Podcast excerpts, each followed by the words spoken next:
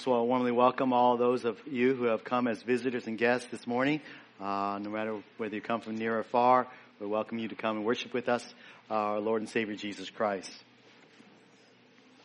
If you have your Bibles, we continue to worship as we look to the book of Isaiah. We've been going through the book of Isaiah because we, we want to, in this book, see Christ. We want to understand more of Christ and, and the book of Isaiah is full of prophecies of Christ and His coming.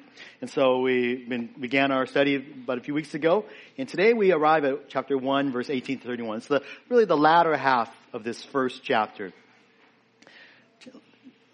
Isaiah chapter 1, verse 18 to 31. Because it's a long section today, and uh, I'm going to read the scriptures as we go along in the sermon, so just uh, for the sake of uh, not being too repetitive. so uh, Isaiah chapter 1 verse 18 31, turn, you there, turn yourself there. And uh, as you are turning there, I'd like to just pray one more time. You uh, pray with me? Father, thank you for your word and that it's truth. And we pray that you would show us Christ through your word. Give us a greater appreciation and for the grace that is ours in Christ. And Father, we praise you for your abundant grace. Help us not only to appreciate the grace that you give us, but Father, that we would be people who show grace towards others as well. And may, if there's anyone here, Lord, who does not yet know Jesus Christ as their Savior, they have not experienced your grace uh, that is abundantly provided in Christ, may today be a day of salvation for them. Lord, we ask that you do the work in all of our hearts as we look to your word now. In Jesus' name, amen. Amen. Uh, many of you, if you've ever had a chance to maybe watch Law and Order, or you or you maybe served on a criminal uh, case, you know, as a juror, as a juror, or, or maybe you're a lawyer, who knows? Uh, but if you ever got, you kind of know that there's a process in our criminal trials, criminal court trials. Usually, uh, eventually, along the way, the evidence is presented. Witnesses are called. Evidence is presented uh, against the defendant, and then there's examination of those witnesses, there's cross-examination, and, and then uh, cross-examination of the, of the cross-examination, it seems like.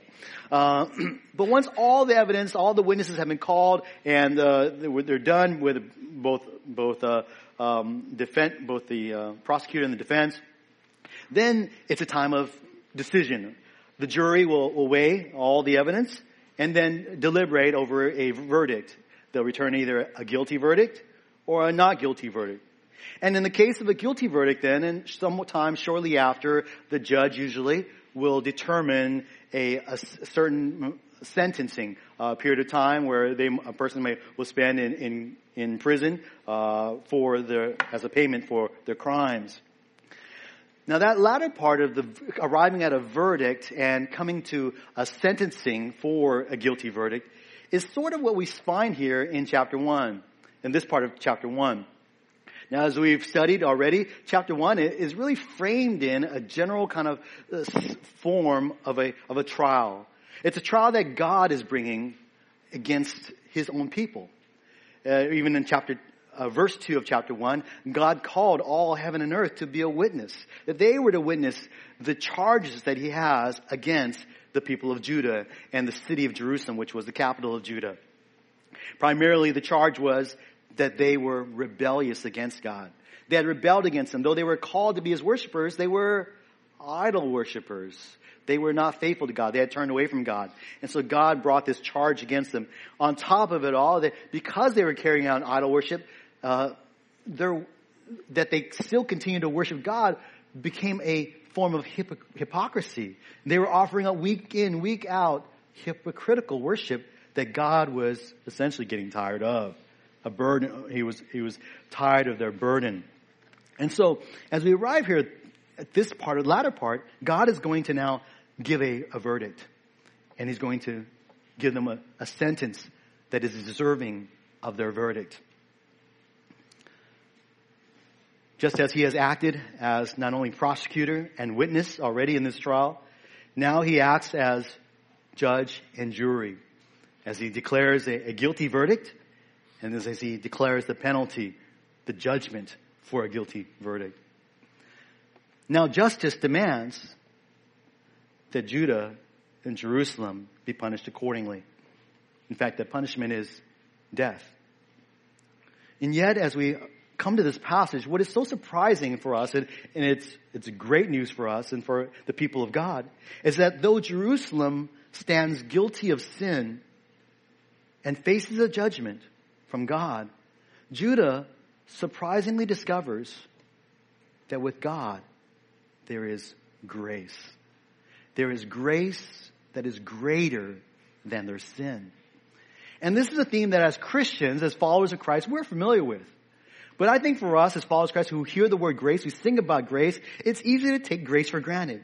As Christians, sometimes when you live the Christian life for a number of years, as we are sanctified in Christ, it's all by God's grace. But it's easy to think that we did this, that I've become more like Christ, when that's really God's work in my heart.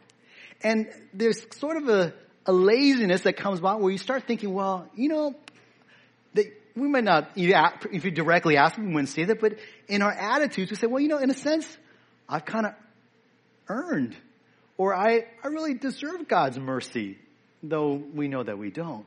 But we feel like, well, I'm more deserving than that other person over there that is not living the kind of life that I'm living. You see, sometimes we take, we can take grace for granted like this. We can easily forget how sinful we have come, what sinful state we've come from, and what sinful state that we still sometimes are in.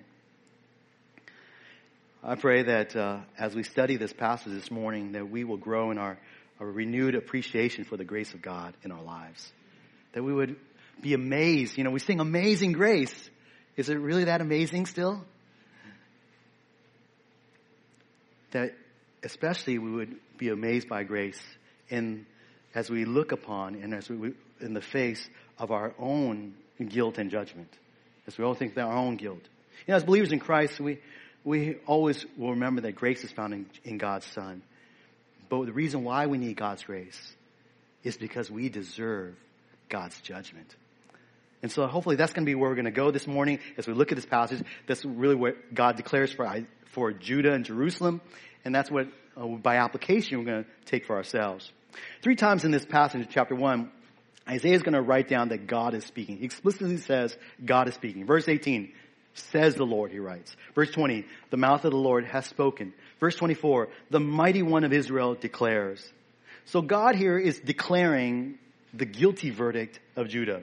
It's, they are guilty, no doubt. There's nothing they can say, well, you know, well, oh man, that's, maybe here's my reason, excuse. No, I'm guilty. Judah is guilty. Jerusalem's guilty and God's going to declare it, and He's going to declare for them uh, the sentence for that. But as He does so, we discover again the hope of God's grace. And that's the hope of God's grace for all of us. And it's definitely in contrast with the sin and judgment that God's grace shines much brighter. All right, so a simple out, well, I think it's a simple outline, three point outline for us today. We're going to look at three declarations of God's guilty, uh, of Judah's guilty verdict that magnify God's grace toward his people. Okay, so God's declaring really the guiltiness of, of Judah. He's going to declare the judgment that they deserve. And then he, but in this, in this, these declarations, he's going to, we're going to discover the grace of God. Okay, so let's take a look at these uh, three points.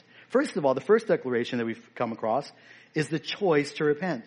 Though there's a verdict of guiltiness, there is a choice, even at this stage in the trial, a choice to repent.